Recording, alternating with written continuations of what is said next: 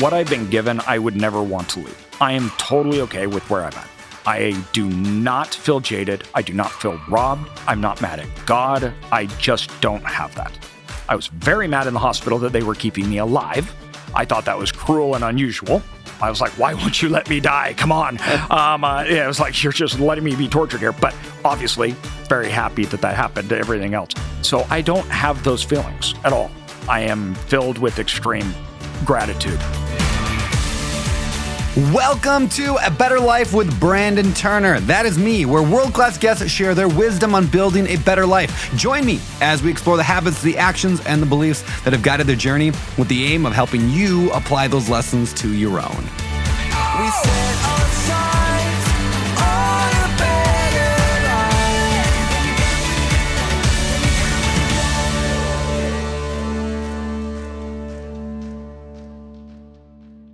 AJ Osborne, welcome to A Better Life with Brandon Turner. How you doing? Doing great, man. How you doing? Man, this is a crazy weekend. We're here at the uh, Better Life uh, Summit, uh, Real Estate Summit, and uh, I just got done with the keynote, so I'm uh, hyped up right now on adrenaline. So And you killed it. Seriously, Thanks. dude. I'm I'm always so amazed, and the event you've put on here is phenomenal. thanks, I man. mean, I hate to say that on podcast because everybody that wasn't here now knows they've missed out on something incredible. But you should have been here because Well, it was you. did really good. I appreciate that, man. Well, let's talk about you because you're way cooler than me. So, I doubt that, but okay.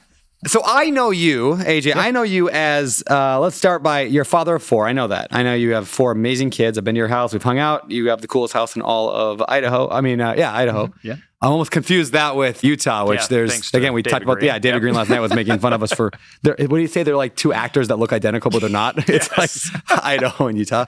No, father of four, husband of one. I know that you've got over. I think it's at this point three million square feet of self storage. Yes. Yeah, which is insane. You also, I mean, you've been a real estate guy forever. You syndicate deals. You raise a lot of capital. I know. Last I heard, you have seven companies, different companies, tech and real estate and all sorts of stuff. I want to dig into that today. And, and then a lot of people might know you from your story. You had that terrible condition, experience, health challenge, to Yeah. put it lightly. I want to dig into all that today. But before we get into that, because again, p- maybe some people have heard that story, maybe not, but let's go even further back. Who were you before all this success and the terrible uh, experience you went through? Who were you before that? Take us back. Before, it's a very big uh, question because it's like, where do you Yeah. got to draw the line? I guess so much of our lives are defined more around our childhood, Mm. right? And mine was very much, I think, defined around my struggles with schooling. So before, like, I was, I had ADHD. I Mm. have ADHD, and I was dyslexic. And at the time in Idaho, that there wasn't there there wasn't like resources like they did, nobody knew what to do with me because I didn't fit into the mold that the school system provided, and uh, so I was kind of pushed to the side.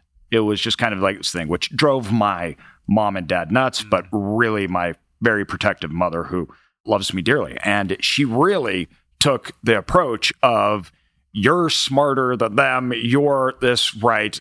And I could see in her face her being frustrated about my position and that she didn't know what to do because she's like the way the system worked made me feel inferior.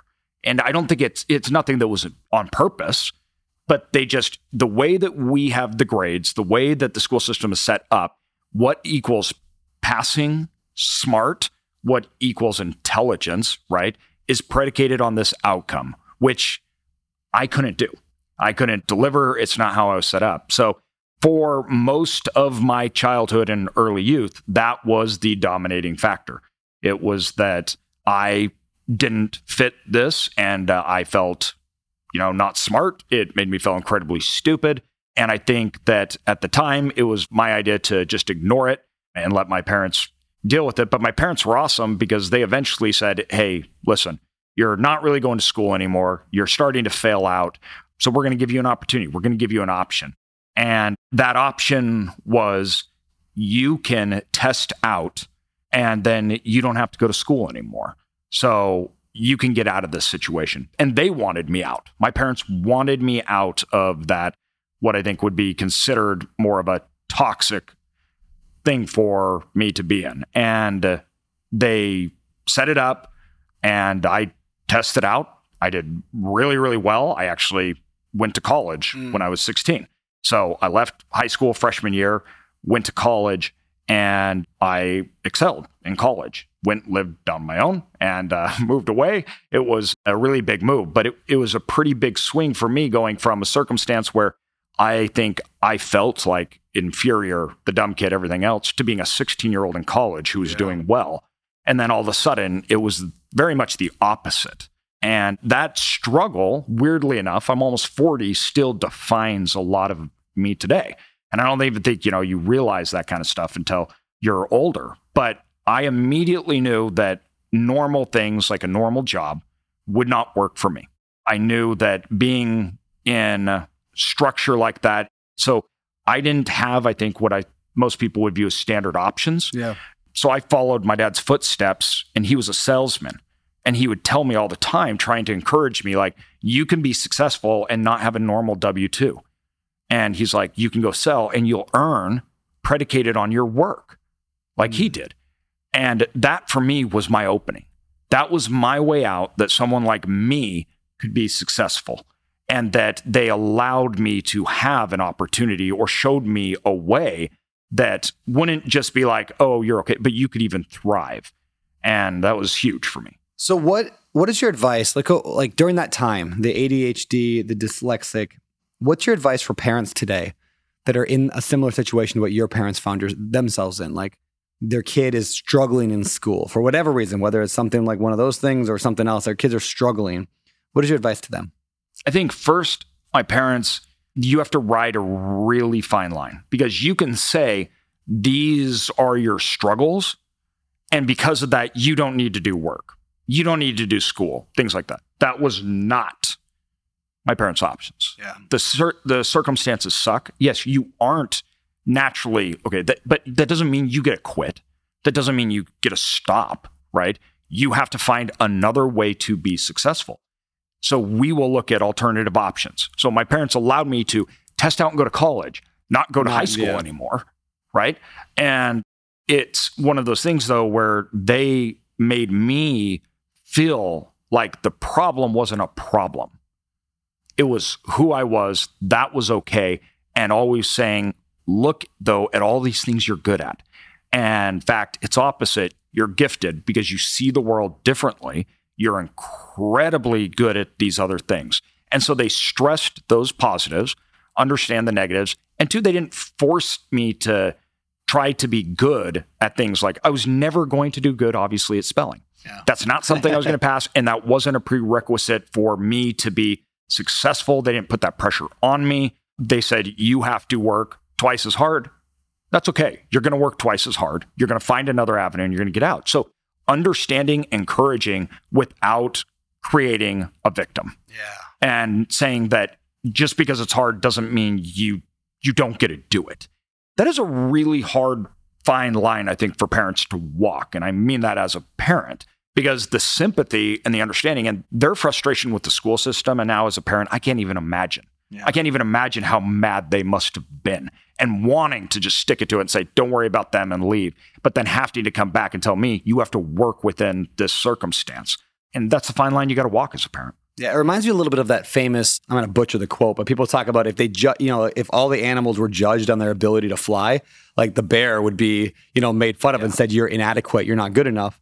But That's because the bear is not meant to fly, right? And Yes. different kids are good at different things, and we oftentimes will just try to put everybody in a box and say you need to be good at this one thing. Yeah. So trying to find that balance is this it's it's weird in a school system where you say, okay, you have five grades on five different subjects. Two of them you failed, but the other ones you it not only excelled, you were perfect in. yeah, But now your overall grade's a D. yeah, That doesn't make sense. Yeah. It's like you just took all your wins and said if you fail at anything, you're failing overall. That is not how life works. That in fact it's completely the opposite of how life works, but we're trained like that's true. I have to succeed at everything or else I fail at everything. Mm. That's so counterintuitive, but we're taught that from an early age. And obviously that dislike that system a lot because it teaches, I think, very, very incorrect principles at a very young age. that shapes how you interact with the world and how you think you need to work within it. And success is not predicated on you excelling at everything, and it never will be. Yeah. So, do you recommend today? And I know we're skipping way ahead on your story, and we'll we'll backtrack in a minute. But homeschooling, private schooling, yeah. what what's kind of your view on as a father of four kids? What are age ranges again? Yeah. So I have a 15 year old okay. just started driving. It's crazy. um, then I have a 13 year old, a nine year old, and a six year old just so turned whole six. range there. So yes, yeah. So what's your uh, what's your thought on schooling? What are you guys doing? So we don't have our children in public school. My wife actually started and created a school, and uh, cool. it was predicated on a lot of these philosophies, including financial education, entrepreneurship, but also treating the kids as individuals. Right? They're running different races, and you're supposed to help the kid win the race. You're not supposed to say this kid won a swimming contest, right? And you were running on the track. And because he won and you didn't beat him, you failed. Like that's yeah. it's not how the race works, right? They're all running different races. We just want each one of them to be successful. Yeah. Not that one wins. That's not what school's about. So it was this idea of it's about the children. We're customizing education so they can be successful. And I'm big on those options. One of the problems we have though is that's expensive. So homeschooling is the next route, which is exploding in the United States. Yeah, I mean, it's just growing so rapidly, and technology has put us in a position to where we can do that. So after COVID, everybody learned why d- we had to figure out how to do this with the kids at home. So if that's going to be the case, why don't we continue doing this? Or now we have options that were created, infrastructure to deliver education to kids at home that didn't exist before. And I think those trends will continue. And I think that they're good because with everyone, but especially children, we need options. Yeah. More options, the better to customize making sure that they are successful. Which is an interesting way to look at education as capitalism, right? So the yes. reason that business, the more options you have, the more it forces each business to be good to survive, and therefore mm-hmm. that's why we, America has great business. Uh, yep. Uh, and a lot of communist places don't. So it's yep. funny we treat in America we've always treated education as more of a communist sort of a situation and yeah, it shows on outcome. Yeah, exactly. and so it's very clearly you yeah. know outcome, and, and you can look at that because people are like, well, it's not fair because kids that go to private schools have more opportunities and better outcomes. And you're like, okay, well, do you not see the problem there? The kids that can go to private schools, the reason they can is because they have options. Yeah. And so when they have options, guess what? They don't choose public school. Yeah. So the the goal should not be to take down other people that are successful in that realm to a one that they won't be. It's to give the other kids yeah. options, just like other people do. And the school system, you know, in the United States, I think the vast majority uh, believe it's broken because it is. Our yeah. Our results show it. It's fundamentally constructed. I mean, the people that built school systems out built prisons. Like yeah. it's it is not a natural way, right? And I think that people are waking up to it finally. Yeah. And I think technology plays a big role into that, which is great. You know, I think it's funny is for years, homeschoolers have been called like the weird kids, right? They, what are you going to do about? Wait, I still get because we homeschool Rosie and home, like how are you going to socialize them? It's so important, it's so hard to so like they're going to be weird. And and sure, there are homeschool families that have been weird over the past. Yeah. I've known some, but today when I look at kids and I look at Rosie who is homeschooled, and then I look at the kids in public school who are still walking down the street by themselves wearing a mask and then not talking yeah. and they can't communicate with adults because they're so scared and afraid. And I'm like, who's the kids who need socializing? Rosie's here at this event right now, just like talking yeah. to grown-ups, yeah. walking around, plays with kids, leads kids. And I'm like, isn't it interesting how the, the script got flipped? And the homeschooler, almost every homeschool kid I know is well adjusted. Like they are talkative, they're mature, they're social beyond belief. And it's the public, so many public school kids can't seem to handle socialization anymore. We, we, we I was going over some studies on exactly this because we've been looking at creating a platform that can be given to people that homeschool their kids, mm. my wife, to educate on these courses and things that she's done. So you can go out to the mass market. And one of the questions that I had was that, is that really true? And they found that it's actually the opposite. Homeschool kids are actually more apt in social settings mm. than the public school. It's yeah. reverse from what the narrative yeah. has become or thought. And if you think about it, it makes no sense. You need 3,000 people to socialize. Yeah.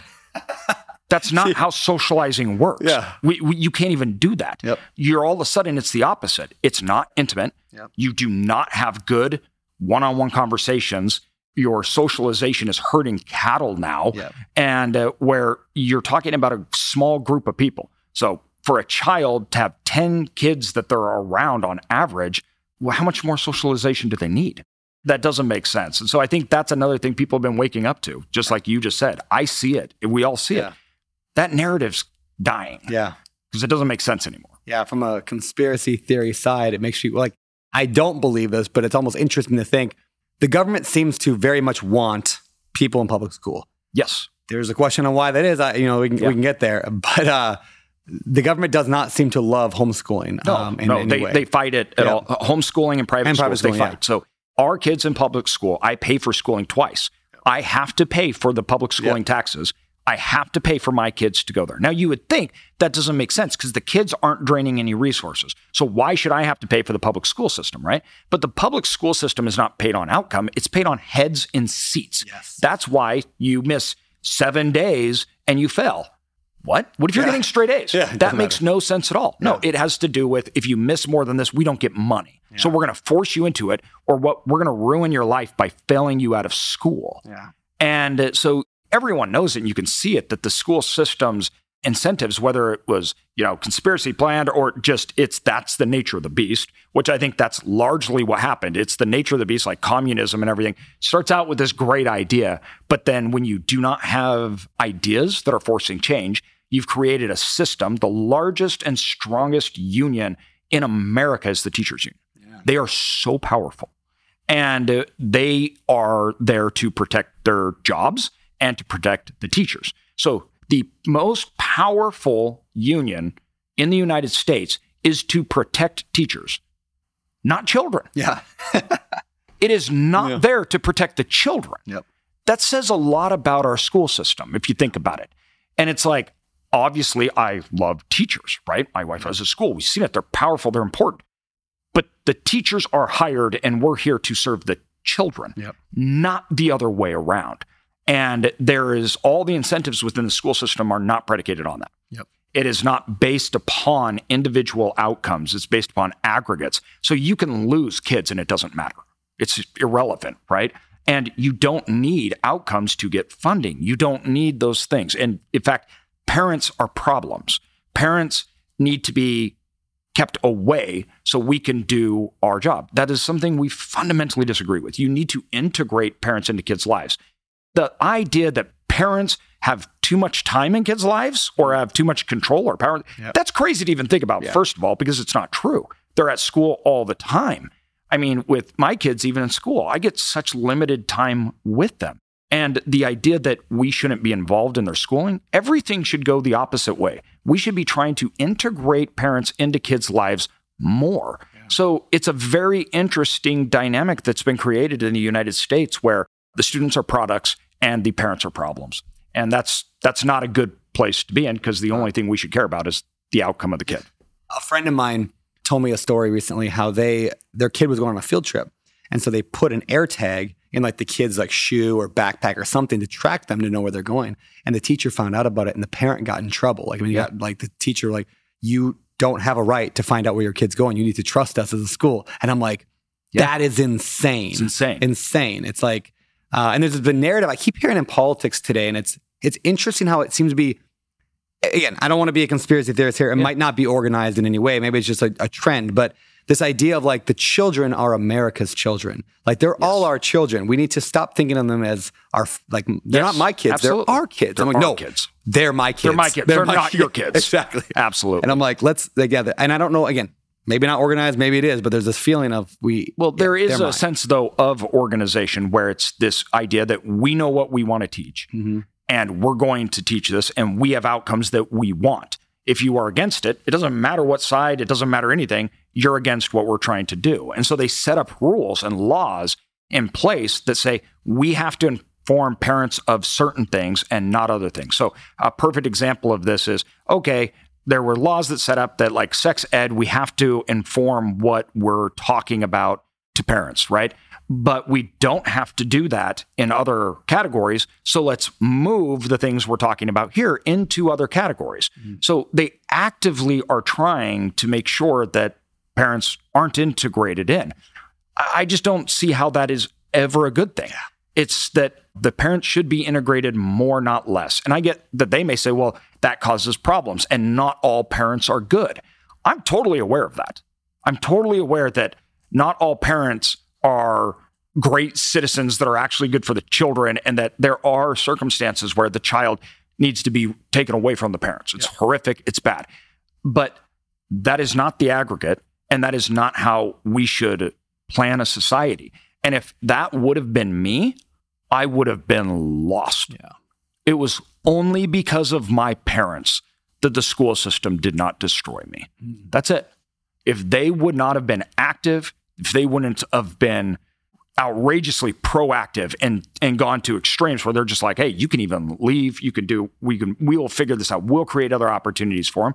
I would have been destroyed. The school system would have spit me out. I would have failed. I would have stopped going. I would have had no other options, right? And I would have left feeling beyond worthless and that I had no value, right? So my parents were the ones that allowed that to happen. The school system had no incentive to do that for me. They didn't care. Nobody was trying. There was no one there to help. And you look at that and you go, that's it's fundamentally backwards. And I think that's why right now we have something like 20% of the United States no longer is using public schools as an option. Wow. 20%. You go back five plus years ago, it was like, or 10 years ago, it was like 6%. Yeah. And that number is rapidly rising. And we've had a big shift. And people are like, I want to be more integrated with my kids. I want to help. I want to know what's going on. I want to participate. And I do question things. And my kid is not a cattle, yeah. right? That's not how this works. And I need to do what's best for them, not what's best for the school system. And that's how it should be. Yeah. Did you see that? Uh, oh, we're going to get a little political here, but I like this. Uh, it was it was so funny to watch. Ron DeSantis did a news, uh, you know, a press conference or whatever, and he was showing a book that they were teaching their kids in school. Like all the kids had, like yeah. this is their book, whatever. And he shows it on the screen and reads what the book says, and the news blurted out, and they wouldn't air it. Yeah. Yes. Their adult news Will didn't think air. it was appropriate to yeah. show it. They're showing it to like fifth grade kids. And he was like, there's something wrong here. Like, yes. what are what are we doing? It's uh, wild. Two, that it had to be found out. Yes, yeah. And you look at this, what kills me is that the parents that don't have an option because they need two working households. So you have both parents at work, they can't homeschool their kids, they can't do private school they are left to the whatever happens and they have no control over it. Their kids spend vastly more time in that system than they ever do with them. Yeah. So those parents are left almost hopeless. It's just, they're just losing their children. Yeah. And that's, and two, once again, even if we talk, it's weird that this has uh, become a political lightning rod because it the facts of the matter. You should know what where your kids are, what they're learning, and you should have options that are best for them. How is that political in any way, yeah. shape, or form? I don't understand that. That should be completely universal that we should agree on.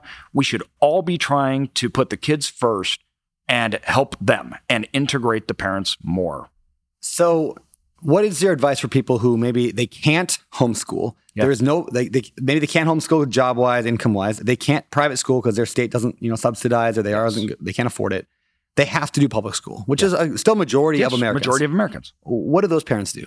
So, first of all, you can't just sit back, meaning that when you are with your kids, it is the most important today to spend time teaching your kids, telling them the values, working with them so they understand your belief systems. Yeah. That you they understand how you believe in them, what they need, and that you are fostering that within them. So then if they go to school and they either feel like they're being left behind, that they're stupid, that they're being taught things that you don't believe in or don't agree with or want, they have something to challenge that.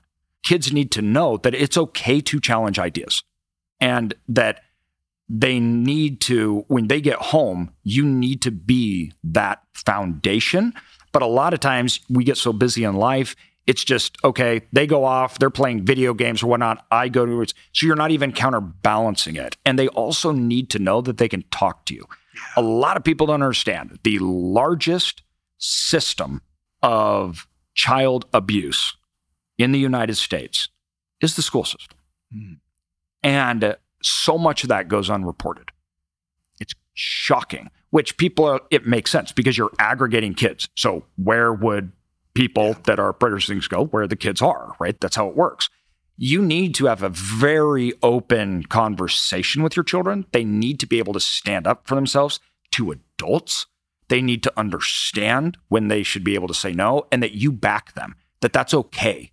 You can tell adults no if they're trying to do things that are inappropriate. You don't need to simply accept all the ideas that are presented to you by an authoritative figure.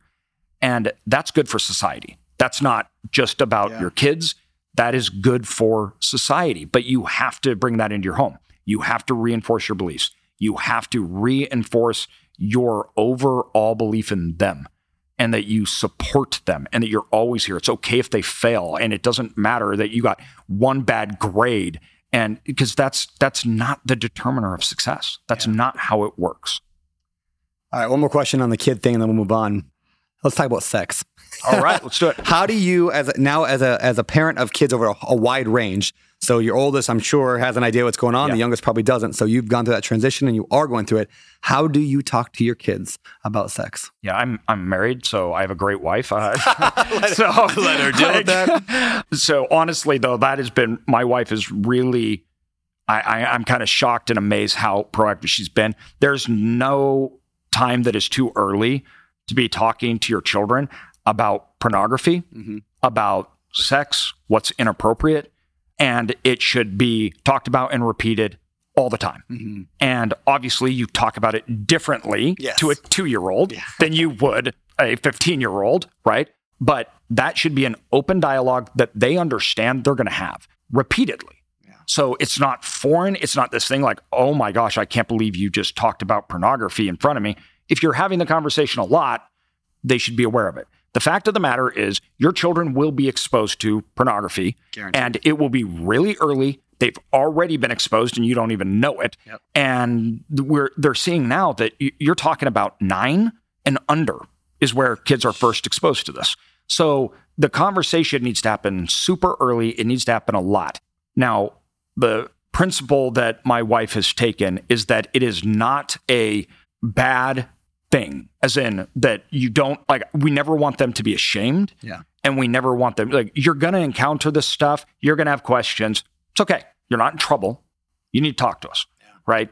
And you need to stand up for yourself if you feel that something's inappropriate, and we will always back you for that. So we have their back. We want them to feel that support. We want to have that conversation be continual, and that that way the comfort level and they can come talk to us about it.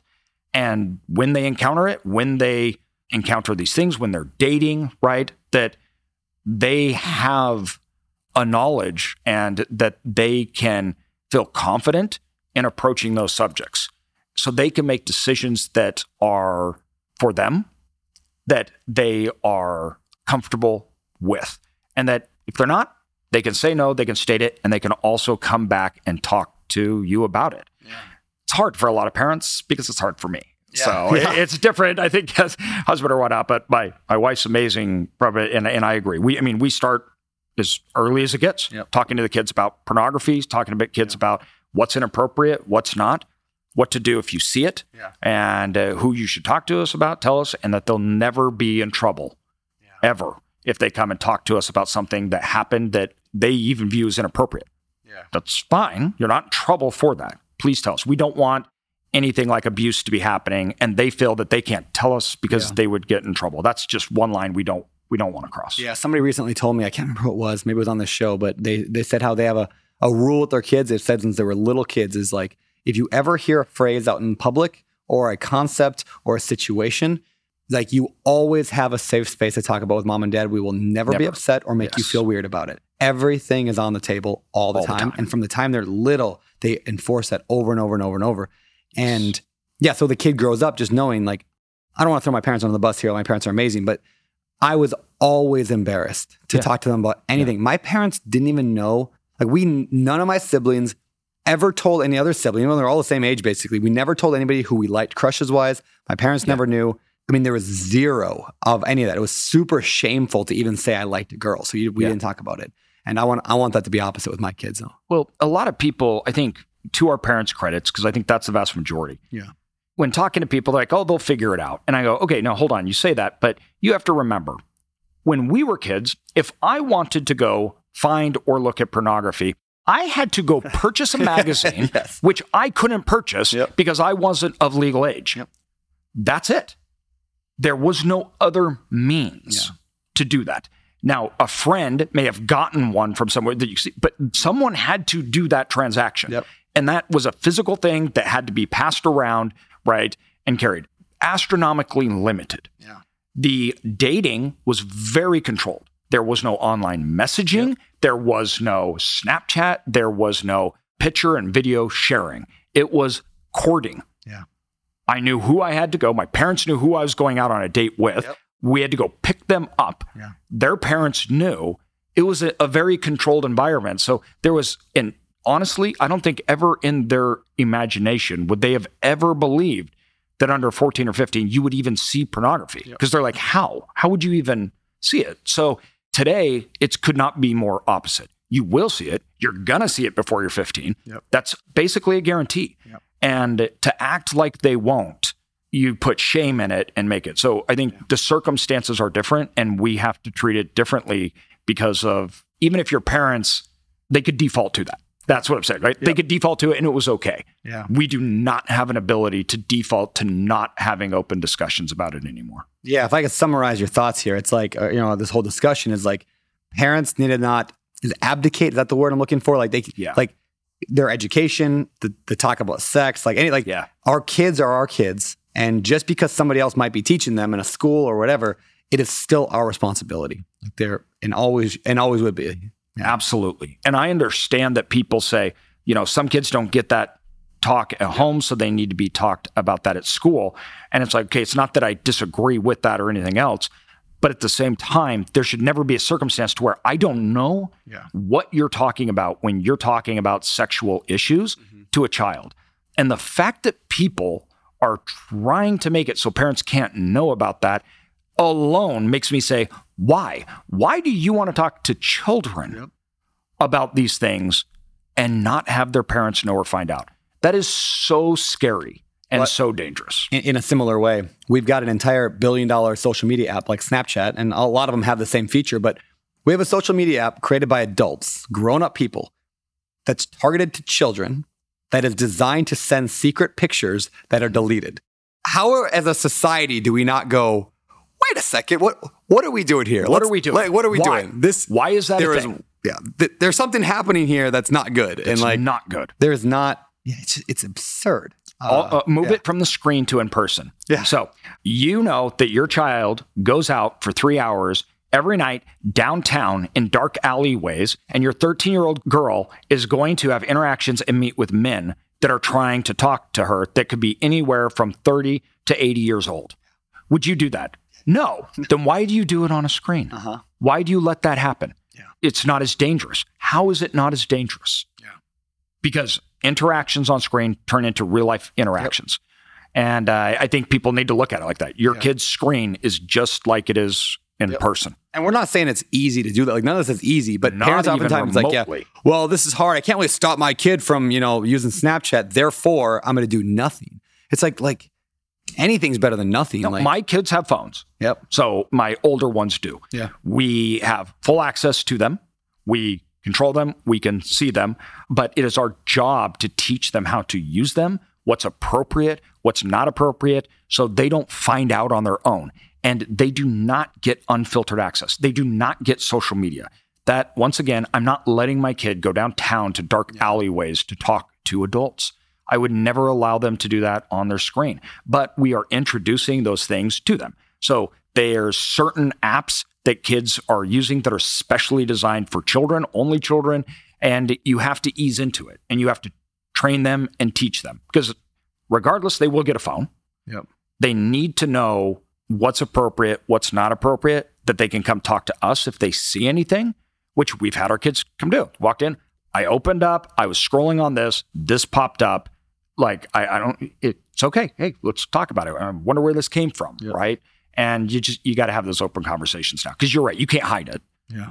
But you, that doesn't mean you just say, yeah, go for it. Go run around downtown and we don't care. Yeah. Like, Crazy world we live in. All right, let's move. Let's move on. I want to go back to your story, but first, as part of the show, uh, you know we have a sponsor every week or multiple ones, but all the ad revenue for the show for each episode to- goes toward a charity of the guest choosing. So, I'm curious, what charity or what mission or what uh, purpose uh, would you want the revenue going toward, and why for this show? Chair of Hope.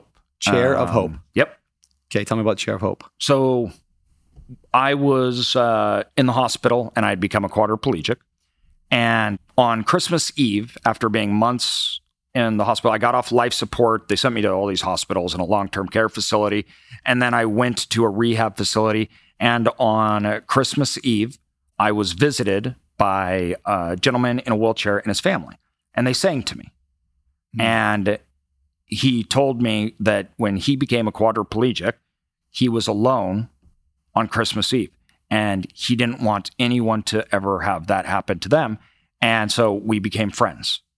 And um, him and his family were great. And they started a charity called Chair of the Hope, where they take wheelchairs to people in third world countries that literally don't leave their bed because they have no transportation. Yeah. They have no way to get around. Family members carry them. And they go to these impoverished communities and they give these huge, they ship in giant shipping containers.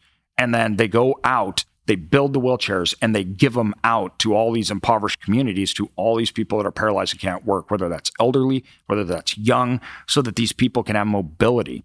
And people say, oh, that's nice. That's a really good thing.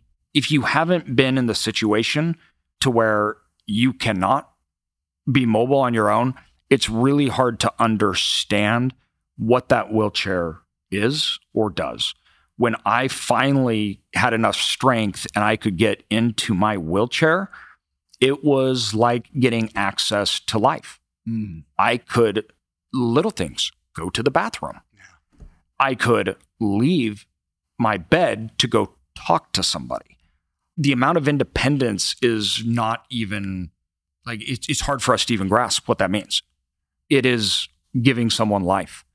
And so we became very passionate uh, about that. We actually traveled and we helped deliver wheelchairs and and help Oh, them. cool. And so yeah, that's it's probably the charity of choice for me. That's I've never once in my life thought about how wheelchairs are a a wealthy country uh, solution, and b all of human history has not had them probably. e- I mean, like I'm sure Yeah. the wealthy people figured out ways to make them, but like all of human history, Very recent. yeah, have not had them. Yeah. Crazy. I've never Yeah. thought about that before. Yeah, death sentence, Yeah. basically. Yeah. And even if you don't die, your life is you're sitting on a bed. People deliver. Yep. You never leave. Yeah. You don't go anywhere. You don't have any control over anything. yeah, You can't use the bathroom. You can't. I mean, yeah. that's your life. Sitting in a corner in a dark, hot hut on a bed. And so, like, these are like industrial grade, like wills, so they can go on dirt and they can move around and people can put them in to push it in. So it's uh, absolutely amazing. The family's uh, an incredible family that has been doing this for a long time. Very cool, man. Well, we will be sure to donate the profits from this episode or the revenue from this episode to that. Hey, this is a quick ad for wealthier people like millionaires and those people making a few hundred grand a year or more. If that's not you, feel free to click that little skip ahead 15 second button and get on with the show. But for those of you who are still here, I want to let you know that I wrote my first piece of, we'll call it fiction, that's actually not that tall of a tale. It's like a short ebook I wrote. It's called How to Invest $100,000 in Real Estate with No Toilets, Tenants, or Trauma. And it's really just designed to showcase in kind of a story format the difference between being an active landlord and a passive investor, and to really help you make the best choice for your future and the future of your family. So get it today at odcfund.com slash 100k. That's odcfund.com slash 100k. So take us from you were in college that yeah at a young age. Yep. And what came next and how did you get to I can't walk? Yeah. So funny how life works. So after college, I followed in my father's footsteps and I sold insurance and I loved it. Life insurance, property insurance. So uh, group medical mainly. okay. So medical health insurance. And we worked with companies and their healthcare dollars and we tried to lower their healthcare premiums and we managed their money and we would uh, like do self-funded dollars we would act as the underwriters and we looked at risk evaluating of that capital because instead of using the insurance company, they did all of it. They kept the premium, right? And they split out the risk. They used an insurance company as a TPA. So we would work with these companies to to do this. And it was an ability for me to have a job where I could earn my own money and I was paid for my work, which I loved. I wasn't my time was my time. If I wanted to make more money, I sold. And if I didn't sell, I didn't make money. And that was very liberating to me. And my dad was incredible. He showed me how to do it. He gave me that opportunity, right? Now, as we went forward, the amazing part of it is also the downside of it is that it's astronomically tied to your time, mm. more so even than a W 2 from the standpoint that if you don't not only do it, but you have to perform at a certain level or you lose it. So our income was always fluctuating massively. I'd lose a big client, 35% of my income gone. And so we were like, we need to offset, we need to create wealth. That got us into looking at storage. And we thought mainly like, oh, that would be a retirement plan, right? We'd buy it. We liked storage a lot because it was more of a business to me than anything. I understood cash flow. I understood when you're a salesman, you're at like the point of the spear in the business world. So that revenue and expenses, operating on cash flow, my dad used to say at five o'clock, all our assets go home and we hope that they come back the next day. Because if they didn't, we're done. We're out of business, right? It was that kind of world that you lived in. And it was, it can start to get stressful when you start to have kids. And for me, even looking at my dad, I was like, what am I going to do with you? How am I going to retire you? Because if you're not working, your clients aren't paying you, then how are we going to? It just, it, it, it became what was this amazing thing became a treadmill, as I called it and we had to run, but we weren't going anywhere. And uh, that was very concerning. Real estate was great. I didn't understand it at all, though. Self storage was the merger of the two worlds. I could affect the revenue. We could do all the business things that we were do- good at doing, but we still got the benefit of real estate. We got the real assets. We owned the revenue, which in our other business, we didn't own that revenue. Yep. It was somebody else's. We just got a piece of it, right? We own the revenue, we own the asset. It created wealth and income that would go on forever. So we liked that as a middle. It lent to our skills, and we started to do that. So as time went on, we got out of insurance. We were doing self storage, and we sold our firm. And then I was working for me and my father. We're both working for big national companies, a big national company, the second biggest in the world.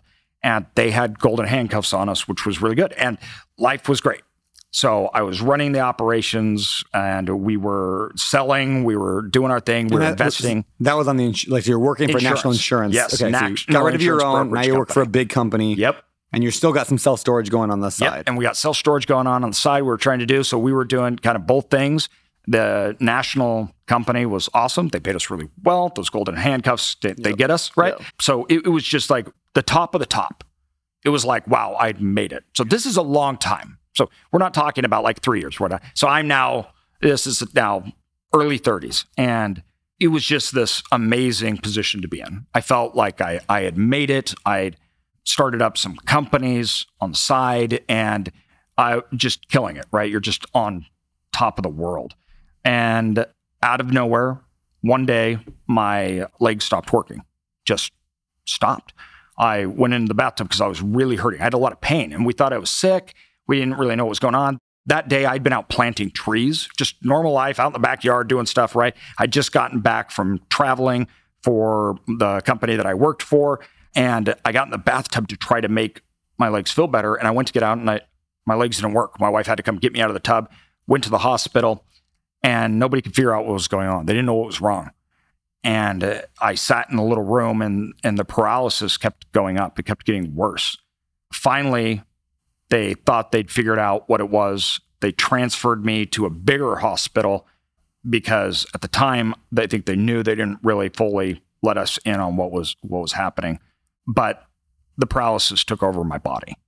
And that meant that I stopped being able to breathe and do anything. So I was put and hooked to life support. And I was on that life support in the ER for weeks. And there was no exit date. So there was no time in which I would get better. So they sent me out of the hospital system and they sent me to somewhere it's called an LTAC, a long term care facility. And that's for people that have to be on medical equipment, but they don't, there's no checkout date. And so that's where I went to stay and to be. And um, in there, you um, were you were aware, right? I mean, you were fully, fully, fully aware. I couldn't speak. I communicated through blinking, and I had plastic sheets that I would look at pictures to try to communicate with people on what was going on. I was in incredible amounts of pain 24 7. My entire nervous system had been destroyed, and my nerves were telling my body we've basically been blown up. So I was on fentanyl, methadone, oxy, morphine, and they couldn't stop the pain. Wow. So I was on so much pain drugs. My wife was like, "You have to give him more to stop. He's in so much pain." They're like, "We'll kill him. He'll die. We can't. There's nothing we can do." And so the first, uh, I don't even remember how long it was, probably month. The only time I slept is when I passed out from the pain. So I would just get it would just be too much. I'd pass out, and that's how I'd rest. But I didn't sleep. And uh, in the LTAC, as time went on, we finally got to a point where there's a metric by the pressure in which your lungs can move to breathe to sustain your body. And uh, negative is actually good. So let's say you, me today, right? Negative like 35 is great, zero is dead. I was at negative one for months. And they finally got an inclination that it like went up to like negative two. And they were like, oh man, it, we're things are going good. We're on the right path now. Maybe, you know, maybe we'll get him off the ventilator. And uh, that went on slowly. So it like clicked up, but then went away. And then I was back down to zero.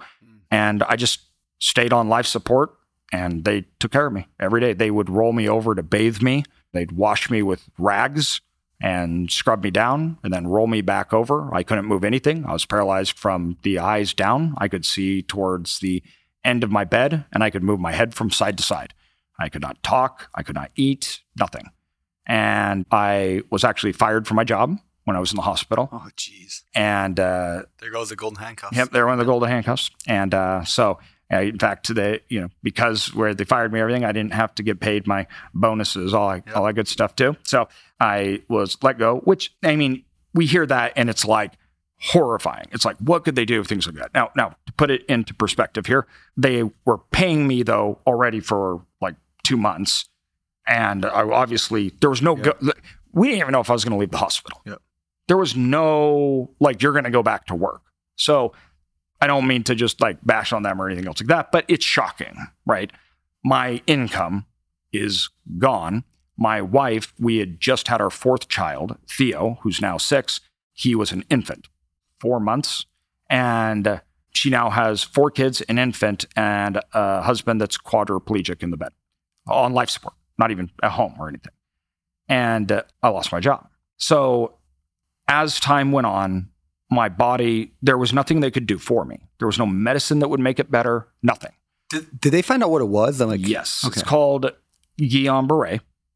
And uh, Guillain Barre is where your white blood cells, something triggers it, and your white blood cells turn for some reason. They don't know why. But your white blood cells think that your central nervous system is the thing that they're attacking. So they get confused. So something comes in, they say, we've got to attack this bad thing. Then it, for some reason, thinks that the nervous system is that. It goes, it's everywhere. So it starts producing white blood cells at like 100 times.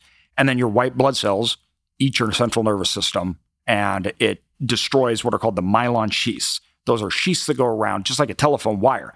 So telephone wires have plastic sheaths. If they don't, signals will not go through. They destroyed all my myelin sheaths and they stopped any signals from going to my brain to the rest of my body. There's nothing they can do to heal it. There's nothing they can do to make it better. It's we will keep you alive and we hope that your body will come back. And uh, so that's what they did. They just kept me on tubes and hoped that it would get better. And then I started to be able to breathe after months. So, funny story. I was in the hospital and they were like, "We get to lower your cuff. It's, it's something called a cuff that's in in the tube that goes into my throat, and that allows the air to go through the tube, which keeps my lungs moving. And if they change the cuff, it stops the air from going down in and will allow it to go up into my mouth, which would allow me to talk. So they said, AJ, it's now been months. You have enough strength that we think we can give you a few seconds to say something. So my wife, my baby was there, and you know, my family, and it was like you're going to talk for the first time after this horrible being put into a coma and just disappearing. So I knew I was like, okay, you know, it, it was emotional for them and everything, and and so they got ready, and they told me right out of the gate, they were like, AJ, you're going to sound weird. Your vocal cords haven't been acting. Yeah. You're not going to sound normal. So I thought, okay, thought about it, and they came and they flipped my cuff, and I looked up at my infant son, who was we called him my therapy baby because my kids we didn't bring them in for a long time because we didn't even know if I was going to live. So we didn't know what to say, and the kids were young. We didn't want, we weren't sure how to handle it. So he would lie on my pillow next to me, and he was my only interaction I had with my children. And I would move my lips, and he would play with his hands on my lips, and that was everything to me. Everything. When he came in, it was that's all I cared about. I just wanted him to be there so I could see my baby. So I looked straight at him right out of the gate, and I looked at him and I said, Theo, I am your father, because I thought I would sound like Darth Vader. Yeah. So I thought it would be funny. And then I looked and I smiled and looked over at my wife and I said, just kidding. We don't know who the dad is. and um, then they turned the cuff and shut it off. Uh, so I thought it was funny. Um, I don't think my wife uh, and everybody thought it was uh, as that funny. There, no, no, thank you. I love you so much. Thank you for keeping me alive. No, it was. I it love was. it. It was. You know, I'm your father, and uh, no, just kidding. We don't know who the dad is. So that's uh that was the first time that I said anything after these months of my wife going through hell. So you, Uh, you kept your sense of humor yeah, through this. But yes. what was your mental state at like when you're going through all that pain, all that trauma? Like, were you just bored sitting there? Were you thinking about your future? Were you sad? Were you angry? Were you mad at God? Like, I mean, wh- wh- where were you at? So, very interesting what happened. The range of emotions, obviously, yes. One of the worst things ever was the pain. It created a 24 7 hell that would never leave. My body was crushed on fire 24 7. And obviously, not even being able to move, I just had to sit there and deal with it. One thing I never thought about, I think mo- most people don't, is I lost my senses. So I had my sense of sight. I don't even know if I could smell, but I couldn't touch, I couldn't write anything else. And we know we're sitting on Earth because your feet send messages to your brain. Well, what happens is when you lose your senses and you're sitting in a bed in a room that has no windows and beeping, your brain doesn't know how to understand the world that it's in. This is something called ICU delirium. And ICU delirium can happen to anybody in the ICU. But when you were in my position, it's like that times a 100 because my body couldn't make grips of reality. So my brain would interpretate situations and it would build them out as a way to understand the world. It's a little hard to kind of describe, but let's say this I'm lying in the hospital hooked to tubes. You come in and I see you and smile, and you come talk to me and show me the thing. And I'm looking around the room, seeing people, what they're doing, and everything. And you happen to say, because this actually happened, we just went to Japan. My brain hears Japan. And then they may say some other things. Well, the room starts to turn into something different. Mm. And it became Japan or the location that they were talking about. My brain didn't get a hold of the pain and why I was having it. So, for a lot of the times, my nurses, my brain, the only way it could understand it was I was being tortured and they were the people torturing me.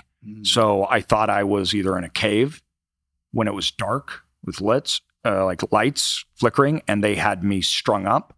And when they came in and interact, I would beg them to stop, and I would scream in my head, and they would be moving, taking care of me. But every time they touched me, the pain was so horrific that it was, I thought they were burning me, scalding me, and breaking my legs, things like that. So that lovely scenario went on for a long time. And then it would come in and out. My brother left Hawaii, actually. He was here studying. My brother Trevor called him up and said, Taylor, you need to get home to see AJ now. Like, oh, okay, wait a minute. Now, leave. Because they didn't know if I was going to live. So he got on a plane, left. And then he actually never left the hospital. He he would stay, he left the hospital, but he, he didn't ever come back. He would stay with me every night, and somebody would stay with me every day. And when his job, what he would do is he would grab my face and he would bring me back say, no, we're right here. this is what's happening. And he would describe so my brain could understand what was really happening, Wow. that it wasn't, I wasn't being tortured. As that started to come off and wear off, and I was better able to understand the world around me, every little thing that happened was so incredible. I didn't really know how to be upset, meaning that it was complete fight or flight. So, like, it's funny even seeing the videos, but anytime I would do anything, it was just incredible. So, the first time that I got to speak, the first time that I moved my finger, and it was like, I was just so excited. It was just, oh, this is incredible. And it was little teeny milestones. I honestly thought that I'd been in the hospital for years. Mm. I didn't know it. I'd only been in there for four months. I had no concept of it. So every little thing, it was like coming back from the dead, and it was just incredible. People would cheer when I would take a drink, and it was like I was a two year old again, right? Like, good job, you used the potty. Yeah, that was me. uh, so it was this hell to then all of a sudden ecstatic something happened.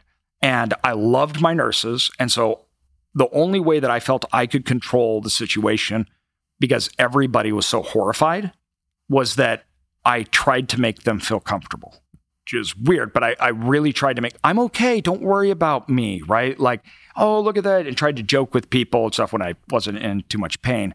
But it was survival mode. My brain would play tricks on me.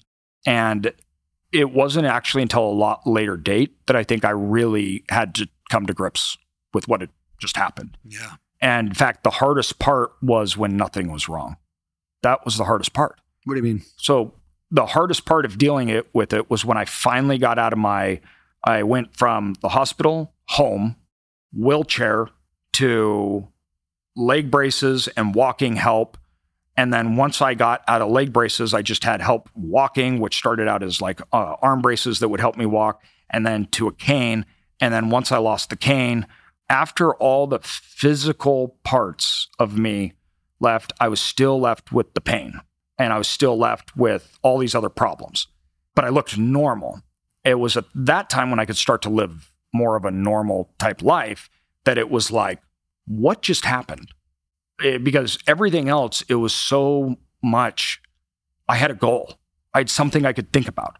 I'm going to take a step. I'm going to do something. And it was just all my focus, right? It was just, you can do this. You can, you, you can do this. When it stopped, that's when it hit me. And that was massively overwhelming. It was just like, what, what just happened? And that was years later, years. Then I had for the first time where I'd been dropping my drug intake. So my pain meds had always been going down because I was getting better. And then I'd hit about a year ago and I couldn't go down anymore. And uh, it was at that point they were I, I left rehab. Rehab was like, hey, AJ, you can keep coming, but you're not getting better. And I was like, I'll show you, which I did. I went, I got out of my leg braces, I got out of my arm stuff. I actually walked on my own, which they didn't think I could happen. And I did that not being in rehab. Um, and then a year later after that, my med stopped. And I'm like, no, I can overcome this. I can still do it. And so I tried. I tried to get off the medication and just push through the pain. Mm. But it was so bad, I stopped being able to do anything. I just stay in bed. So I had to go back on the normal regimen. I'd never gotten off the pain meds. I was still on it, just not as high as a dose. Yeah. It was at that time that was the first time in years that I was not progressing. And that shattered me because then it was like, you're going to be like this forever. You're not moving forward. There's no goal anymore. Live with it. And it, it taught me a lot about life and how, for me, even when it comes to money, everything else, the goal is progress. I want to be better next year than I am this year. If we can have something to look forward to and progress, we can get through so much. We can do so much. But that feeling of, no, it's done. There's nothing you can do. Somebody robbed something deep inside of me that was so necessary for me to be a normal functioning human. It's hard to even describe. They take away my hope. They took away my future. They took away anything that I thought that I may become or do. And it was at that moment that it was the hardest. It wasn't in the wheelchair dealing with the pain. That was a different kind of hard. That was just bawling, crying because of pain and like really horrific stuff. It's, it, it, sounds awesome. Like, oh yeah, you came back and you did great. Now you're walking stuff. It's not pretty. It's, mm-hmm. it's not fun. It's not a hero's journey. I don't feel like it is. It's not like people are like, oh, you overcame this, you did this. And it's like, eh, it's not like you make it sound like I set a goal to climb a mountain and I did it. That's not what happened. I tried not to die. Yeah. I, it wasn't, like I'm in a Rocky movie where it was like run up the stairs. No, I'm vomiting. I'm in, I can't function. I can't do things. My wife's carrying me from a wheelchair. It was not pretty. It was, so then I had this massive guilt about people even being proud of me. And it was like, what are you proud about? Like, why, why is this a good, why do you think that this is something that I did good or noble? And so it was actually when it was kind of done and I was left with the pieces that was probably the hardest part. Mm. Where are you at now with that? So I uh, have not progressed. I'm still on pain meds, but I can walk on my own. So people, I don't think, would know that anything was wrong if they saw me. Yeah. I don't have my leg braces, which are great. If I want to hike, if I want to go on unsturdy ground, things like that, I need to put leg braces on. I can't run. My lower legs are still partially paralyzed, so I don't have movements in them. And I am dictated every day by drugs. So I live my life in three hour increments that are predicated on me taking medicine. I have to carry it around with me everywhere. I have endless bottles of pills to try to make sure that I can walk, that I can function, that I can be normal. It never takes away the pain fully. That's never happened. I wake up every single morning due to pain. I've never, I don't sleep in. I don't wake up and like, what a beautiful morning. I wake up, I try to get out of bed and I try to get my pills. Then I try to maneuver to the bathroom where I can sit in the tub and try to get my legs to start working because they like freeze up. It's like they revert back. And then after that, I get ready, go to work, go start doing all the things. But I'm not a lot of help around the house. My wife's basically shouldered, you know, a lot of that. And there's sometimes where it's just like I shut off. It's like I'm done. I can't. I, I'm short because of the the pain, which I I hate. You, you know, as a parent, when you're short over something, and you just feel bad when yeah. it's not their fault, right? Or anything else like that. So it's now a constant thing of trying to live on that roller coaster ride while still being successful yeah. in the way that I want to be. And business and investing was my outlet. So I was not going to be the person I thought I was before. I started three companies out of my wheelchair, all of them multi million dollar companies, and I work a lot because that's all I can do. All the things that I really loved before, it's not the same anymore. And yeah. I, I can't enjoy them anymore. So it was almost therapeutic where my goal had been robbed from me of getting, I set new goals and I just became obsessed with them. It, it, gave me a huge sense, and that's that's the beauty and the good thing. Huge sense of meaning and purpose. I needed to find a new purpose. I needed to find a new meaning, and it needed to be astronomically big because it was all I could have. Yeah. Um, so yeah, that's where I'm at today. All right, man. Well, let me let me one follow up question on that, maybe two, uh, and then we'll bump into some positive there we go. Everybody, anybody that's listening now, they're like, oh, this is a downer. I'm not, not listening to this anymore. No, this is real, man. Uh, well, so what do you do? What works in terms of attitude from day to day life? What do you find that's that helps with the attitude, with the mentality, with the mindset? So, first of all, what I've been given, I would never want to leave. I am totally okay with where I'm at. I do not feel jaded. I do not feel robbed. I do not, I'm not mad at God. I just don't have that. I was very mad in the hospital that they were keeping me alive. I thought that was cruel and unusual. I was like, why won't you let me die? Come on. Um, uh, yeah, it was like, you're just letting me be tortured here. But obviously, very happy that that happened to everything else. So I don't have those feelings at all. I am filled with extreme gratitude. And I look at it the cost of surviving. And the fact that I get to see my kids mm. is so incredibly valuable to me and that I get to do anything. So I don't mind what I have to do and, and how I really hate how it affects other people. That I hate. I hate how it affects either the family, right, or my wife. That that stuff bothers me and I don't like that. But other than that, I believe it is the price of life mm. for me. It's the cost of survival. And uh, I am willing to pay that price so I can live and so I can do these things. I can be with my children, watch them grow. And that actually had the counter effect to where my gratitude became so extreme. And I was like, I'm never going to stop doing anything.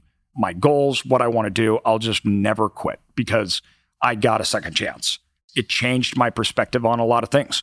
There, I'm like, I'm going to go big on everything because why not? I'm like, I just got, got to die anyway. Yeah, yeah, And so, and uh, another thing that helped is I, I, a lot of good habits when I got out is I really stopped caring what other people think.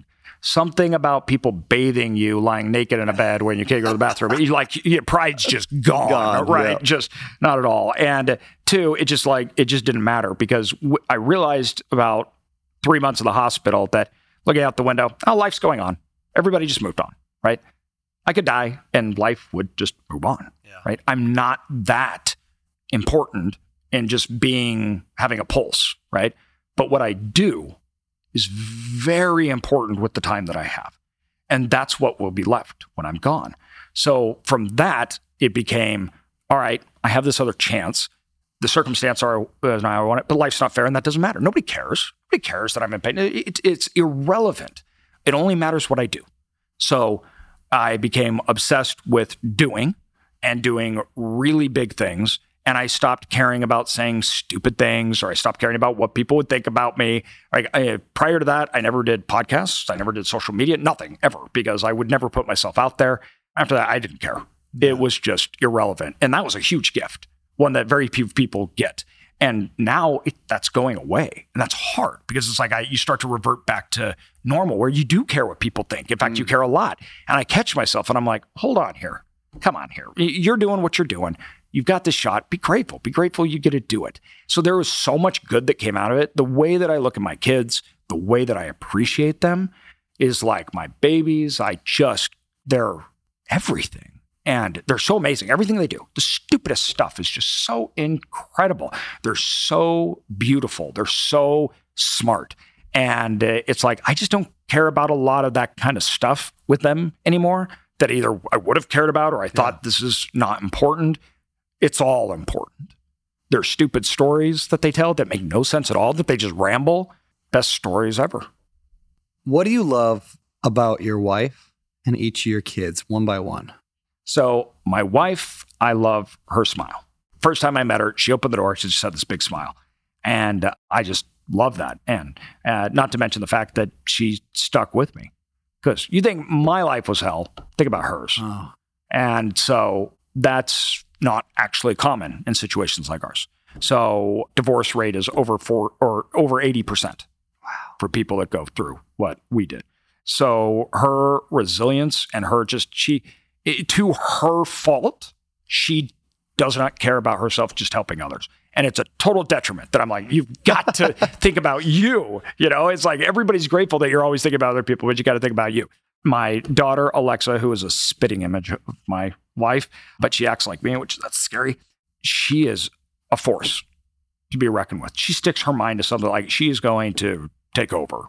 Like, you should all be scared.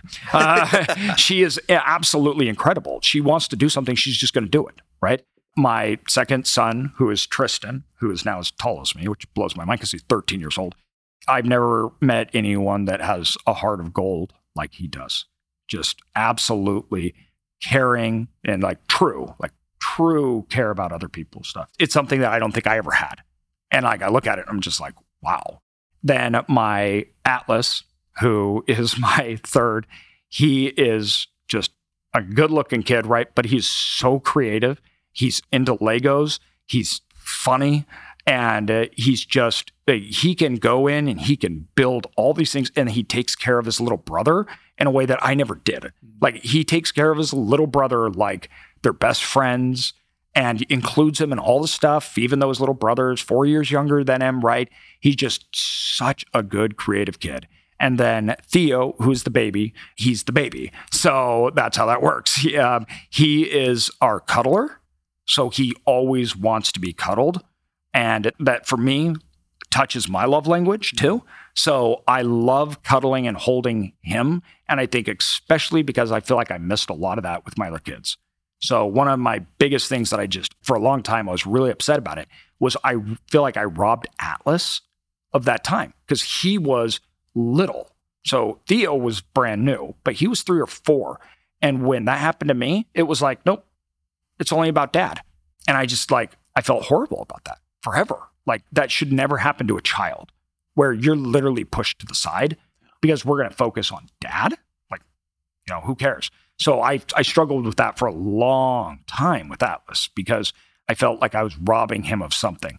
But he doesn't see it that way. In fact, it was the opposite. He was one of the bigger reasons why I'm walking today because he wanted dad, old dad. So he would say, Dad, put down the cane. Hold me like you used to.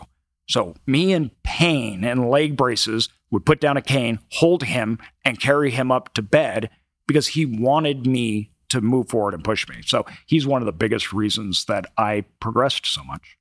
Wow, man.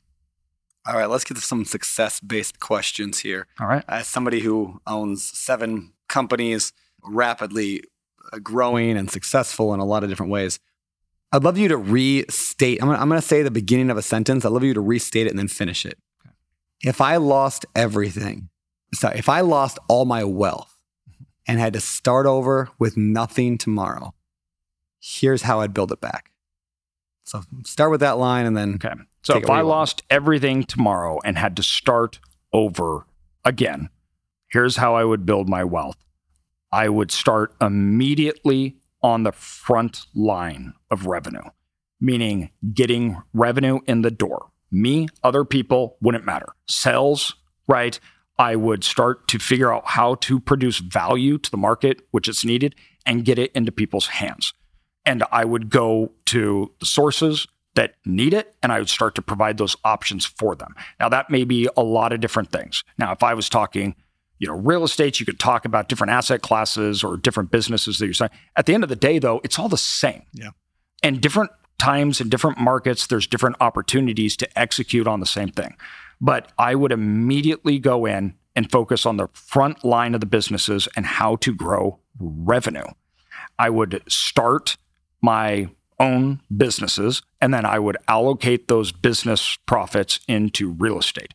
When starting my own business, it would be a cash flow generating business that would be, I would be able to scale quickly through service. That's a little more risky, but it's a way to get high margins, grow quickly, and then start allocating that cash flow into other assets. Now, there's a whole lot of things that come like, do you need to survive? Do you need to get a job to pay bills, right? Everything else.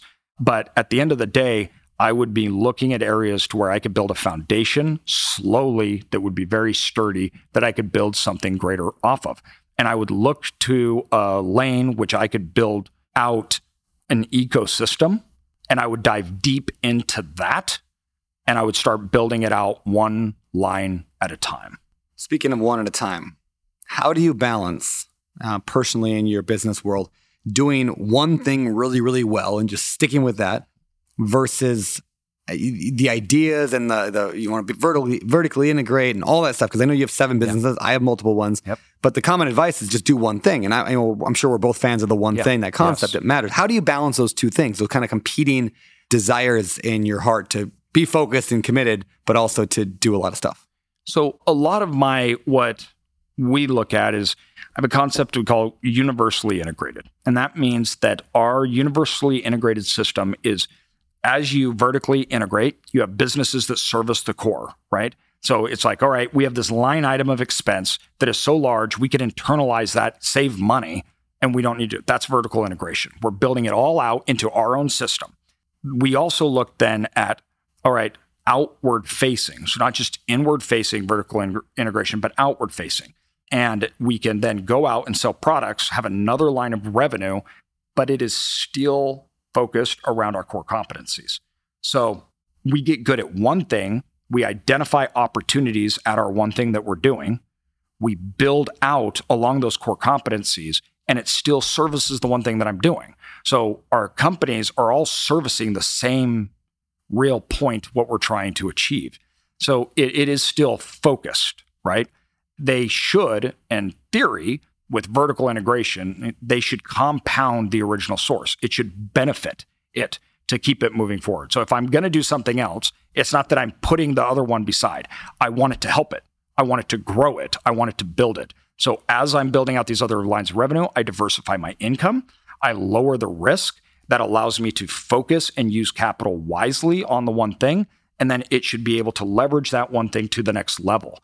And it rounds out our actual business plan. So it looks like lots of different businesses, right? It's still around our core competencies, doing the same thing we're doing every day.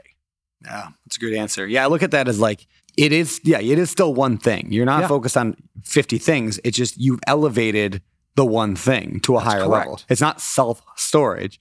You Exactly. are, but it that is simply one business line of a one business. Exactly. Our, so if you look at our businesses, we have property management, we have the private equity, we have architecture, development, debt brokerage, we have our property management system tech company, we have the marketing company, then we have the educational platform, which is books, deal flow, everything else. We have our brand, which is a nationwide brand, um, which is our store local. So half of those are outward facing. All these companies that I just mentioned. I have other side companies that I've invested in, things like that, that I don't really do anything with. But all the things that are under, they, they, they go to the same thing the ROI of the individual location. Same thing that we were doing when we started out. We had a very simple business plan when it came to storage. I said, all right, we are going to do this. We're going to buy something in a location we thought was good. We are going to make people pay the bills. And then we're going to answer the phone when people call. And that was better than most people were doing at Yes, the time. This is prior than a lot to 2008. so that was a very successful business model. Then you started to add things like, well, maybe we'll do a met website. Maybe we start marketing online, right? Well, that was even better. And uh, everything that we're doing today still goes to that very, very simple thing. We will buy in a great location. We will operate in a way that other people can't or don't. And then from there, we will increase that revenue.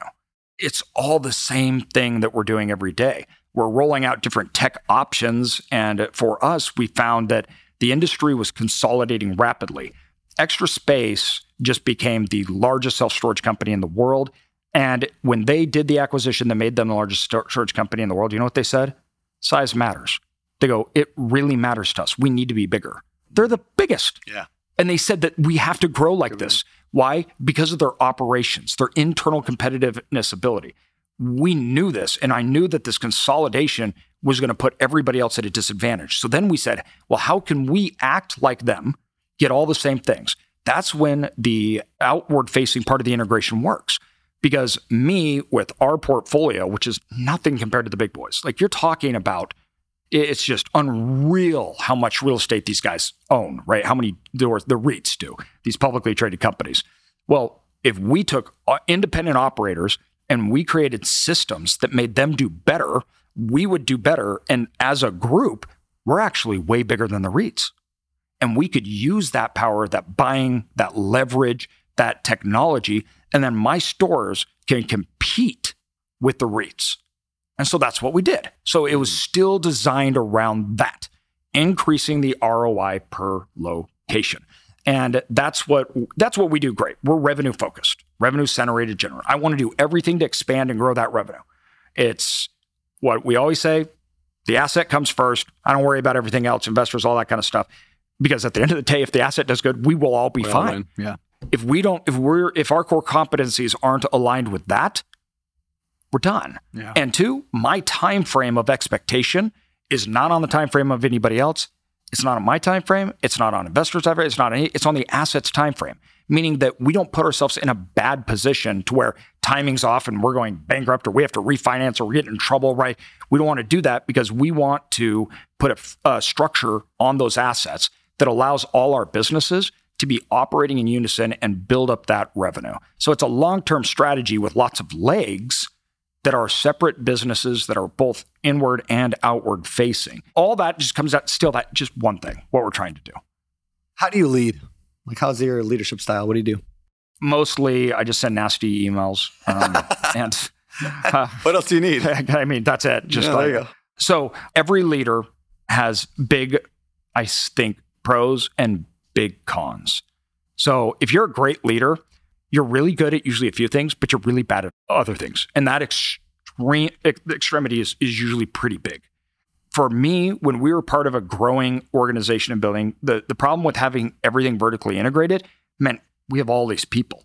We're so niched. We, we just do this one thing and we do it all that it means we're managing, we're coordinating, and our employees were, were growing massively. And all of a sudden, we were growing all of these people. And then I hit levels to where I didn't, I didn't even know what I was doing. Like I'd never ran an organization like that. And there's a time that comes in to when you're starting out that all the things that we think about in business and read, right, those are what you focus on. You focus on the strategy. But then as you grow, there becomes a time that the leader can't focus really on that anymore. They just need to focus on the people. That's it. Yeah. I just need to get the best people, the brightest people, right? And I've been going through a transition of that where now it is focused on getting and operating and managing the best people. And that comes with having a counterbalance. I need people that are really good at the things that are bad. I need them to be empowered to do their thing. I do not micromanage. I don't want to. I don't have the time to. We need to trust, and those employees and our team has needs to have buy-in, and they do. Our organization has buy-in. We have very little turnover over our corporate office.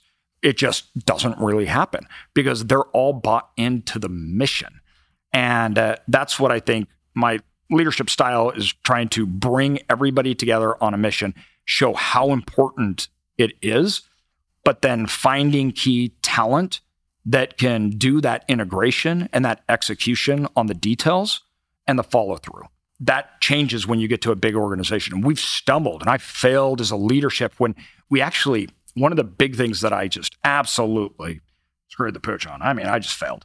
I thought, oh, okay, a big organization means middle management. Mm, yeah. So we said, we're going to build out these middle management. Why? Because I wanted to do it so it would help me.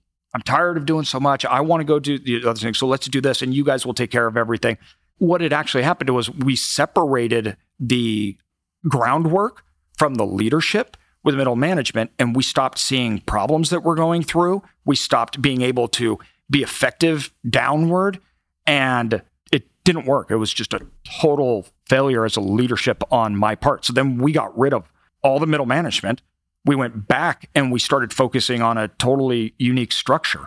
And uh, as a leader, that's embarrassing for me to my people, right? Because I'm like, oh, they look up to me. I'm supposed to have those answers, right? I think that if you are a leader, you need to understand, your people need to understand that you're not perfect. You're going to fail. We're trying to move forward. But even with that, my people all, my mess ups and my shortcomings, people stayed. They not only stayed, they improved, They wanted to do better and they pitched in. Everybody jumped in right to help. And that's what I want as a leader. I want a team. I want a community. I want all of us going that if one person fails, other people jump in to help and that they're all aligned in the mission for the right reasons. Beautiful. Beautiful. All right, well, we're going to shift gears here and head over to the next segment of our show, which we are. This is the first time I pulled up this segment. We're calling it the three two one.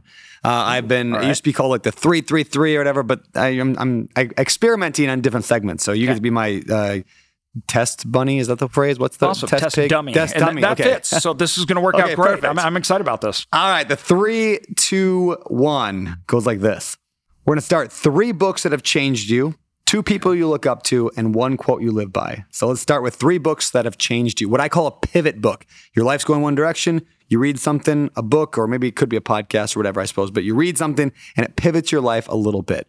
So, what are those three books that have pivoted your life? First book, The Warren Buffett Way. Okay. Um, I read The Warren Buffett Way when I was really young in college, and it blew my mind. I've read each reversion. I will always reread it.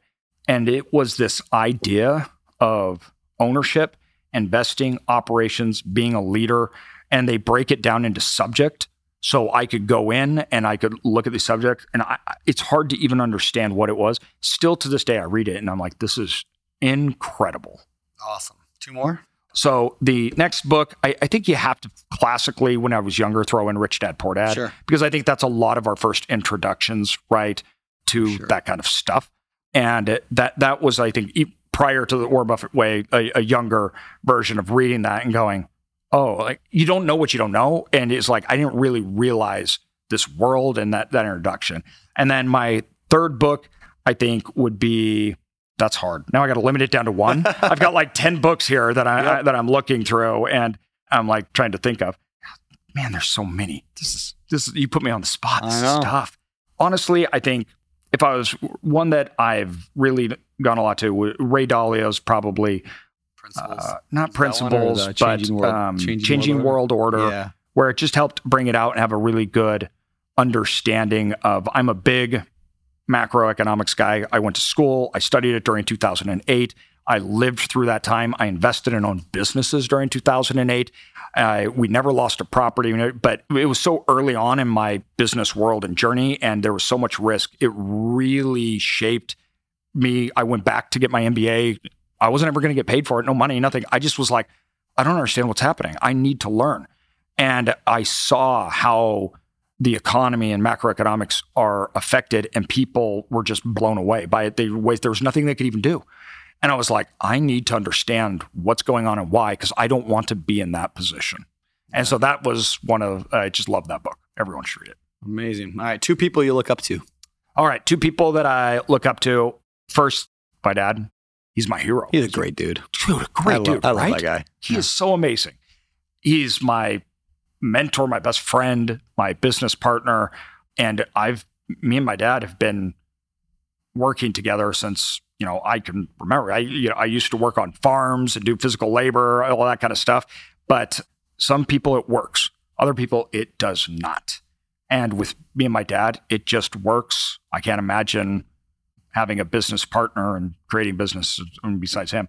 Other than that, I think I'd probably have to say Ken McElroy's a big one. Yeah. He's been a huge, he's been kind of my one of my mentors, and I being able to work with him and his ability to see things, especially during hard times as the company has grown really big, and a lot of these leadership styles, right? He's the one I called. And he's like, "Okay, yeah, you're doing it, uh, doing it wrong, you idiot." I'm like, "Okay, well, how should I do it?" Right? Yeah, I had that so like- conversation with him too. Yeah. Yep, exactly. Yep. We, we all do. And it was co- totally enlightening. And Yep. he just told me, this is what you need to do. This is how you need to I implemented it and Yep. it, it works. So very grateful for that. Yeah. Same thing here. And then last one. Is there a quote that you live by or a favorite quote? Yeah. So I don't even have it memorized, but it's the man in the ring. Oh, and somebody, Is that Theodore Roosevelt's Man in the Theodore Arena? Roosevelt, Like yep, the, yeah, the man in the ring. And it talks about the man in the ring who's who's fighting and the crowd is watching and they're booing and cheering, right? Yeah, yeah. And he talks about how they're booing and cheering. None of them matter. It doesn't matter. It's the man in the ring. You're fighting the fight. And somebody, friend of mine, gave that to me while I was in the hospital and was like, You're the man in the ring. Don't worry about everything else, the glory of what you do. And, and, and it just, I think it, it put things in perspective because lots of times, especially in a world of judgment, and especially when you're an entrepreneur and your failures and successes are public, people love to pick them apart. And it's weird that we spend time listening to people that pick apart something that you did that have no relevance whatsoever on anything. And for some reason, that the crowd cheering or booing that aren't even in fighting or whatnot has an effect. And it's something that I try to just remind myself that it's like focus on the fight, focus on what we're doing. Here's the, I'll, I'll read it here. Y'all pull it up. It is not the critic who counts, not the man who points out how the strong man stumbles or where the doer of deeds could have done them better. The credit belongs to the man who is actually in the arena, whose face is marred by dust and sweat and blood, who strives valiantly, who errs, who comes up short again and again, who spends himself in a worthy cause, who, at the best, knows in the end the triumph of high achievement, and who, at the worst, if he fails, at least fails while daring greatly, so that his place shall never be with those cold and timid souls who neither know victory nor defeat. Theodore Roosevelt. I just I love that. I love Yeah. thinking about it and the idea that the man in the ring, even if he failed, Yeah. that's the glories to him. And Yeah. he did it, and I think that's important. I love it. All right, next segment of the show. we right. call it Past, Present, Future. Ooh, If you can give your younger self one piece of advice, what would it be? That's your past. Buy Bitcoin at like one cent. Like I think that, there we go. That would do it. And Check. buy everything you can. Take loans out. And, and just kidding. Um, so one piece of advice that I could give to my younger self would be that the journey can't be done alone Mm. and you need to search out. And the biggest impact on everything in life will be the others that you surround yourself with. So choose very, very carefully. Ooh, great one. What is your biggest goal right now that's present? What is your goal? What is your biggest goal right now? So we have this thing that we call saving capitalism. And it actually, we changed my podcast into it. The whole idea behind this was that we wanted to create a system. And I made this while I was in the hospital. I was, it was Christmas Eve. I was going to go home the next day to see my kids open present presents. The hospital was going to take me. They were going to then bring me back, but it was my first time I was going to get to go home. I was so excited. I'd been fired. I wasn't worried about losing the house, and I knew my my wife was going to spoil the kids. And I thought, this is so much more important than money. This Yeah. is so much more. And I was so overcome with gratitude. And it was like, I need to teach this and allow other people to do it too. And so the idea of the company is that we create a vehicle by which everyone can participate in the fruits and benefits of capitalism. And we save capitalism one person at a time. It's not a political thing. It's that every person that comes in and participates in the benefits and the fruits of capitalism, capitalism is saved for them. And uh, you save capitalism by putting people into it, not out of it. And the problem we have today is there's not enough people that are participating. The barriers are too high, the walls are too high, the education isn't there. I want to break that down. And my wife has done that from schooling.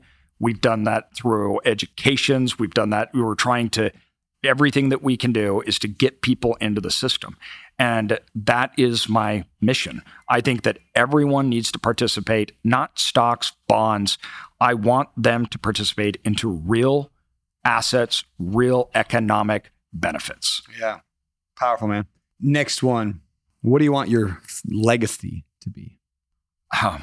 Uh, that when I leave the world, that people remember me as, um, I think, first and foremost, a family man who loved his kids, loved his wife, and that someone that had a larger purpose besides himself, and that people will look back on that, and it won't be defined necessarily on individual wins, failures, anything else like that, but what I had left behind that others get to benefit from. Beautiful. What is something that you have implemented recently in your life that's giving you a better life? This is a tough one because I feel like there's all these things, and it's Mhm. like which which one, eh, which one's the best? I think honestly, I'd have to say that we've had a bunch of new hires in my company, and having those people, both in the quality of them and everything, it's helped us level up and me not feel like I was alone on the journey. Mm. And that helped me at home. That helped me at work. And I think that applies to everything, not just at work. I think that the same thing leveling up is to go out and find the experts, go find the people, and rely on others instead of my own doing, thinking that I need to do everything or being. And that just realization or whatnot is has changed my life. And since the hospital, I've had to rely on was everyone to do everything. And so as I implemented that more in my work, that just huge, huge difference. That's great, man. So maybe a good question for the audience today, uh, if everyone listening is asking the question, who do you need to hire that you can bring in that'll give you a better life? Maybe that's a good, uh, good question to uh, meditate on today. That said, we're going to get out of here now. So my final question of the day, AJ, where do people connect with you at best? So you can go to Instagram, our websites, the company's selfstorageincome.com for everything self storage. And then Cedar Creek Capital is our company, but AJ Osborne Instagram, it's pretty easy to find me. Just Google Is that AJ Osborne with an E or no E at the end? with an E, no with U. an E. That's right. No you No you, with not, an E. not like Ozzy. No, no relation. So There's no you in Osborne. All nope, right. nope. That's right. The right way to do it is there's no you in Osborne and there is an E. Sorry for all you other Osbornes. I love it, man. Thank you very much. You're a rock star. Thank Thanks, you. man. Appreciate it. And that is the show. Thank you everyone for tuning in to another episode of A Better Life with Brandon Turner. I hope you enjoyed the insights and the wisdom uh, brought to you today on the show. If you found value in this episode, please consider leaving us a rating and a review on your favorite podcast platform. Uh, your feedback actually does help us improve the show. We look at the feedback, I look at the feedback, and we can reach more people with our message of living a better life. Be sure to subscribe so you never miss an episode. Follow me on social, Beardy Brandon. And hey, before I go, this show is all about the habits, actions, and beliefs that can give you a better life. But in case you're interested and you want to know my opinion on what it takes to live the best life ever, and that includes some of my kind of weird spiritual beliefs, maybe, check out a betterlife.com slash best life. A betterlife.com slash best life. Thank you again for listening, and I will see you next time on A Better Life with Brandon Turner.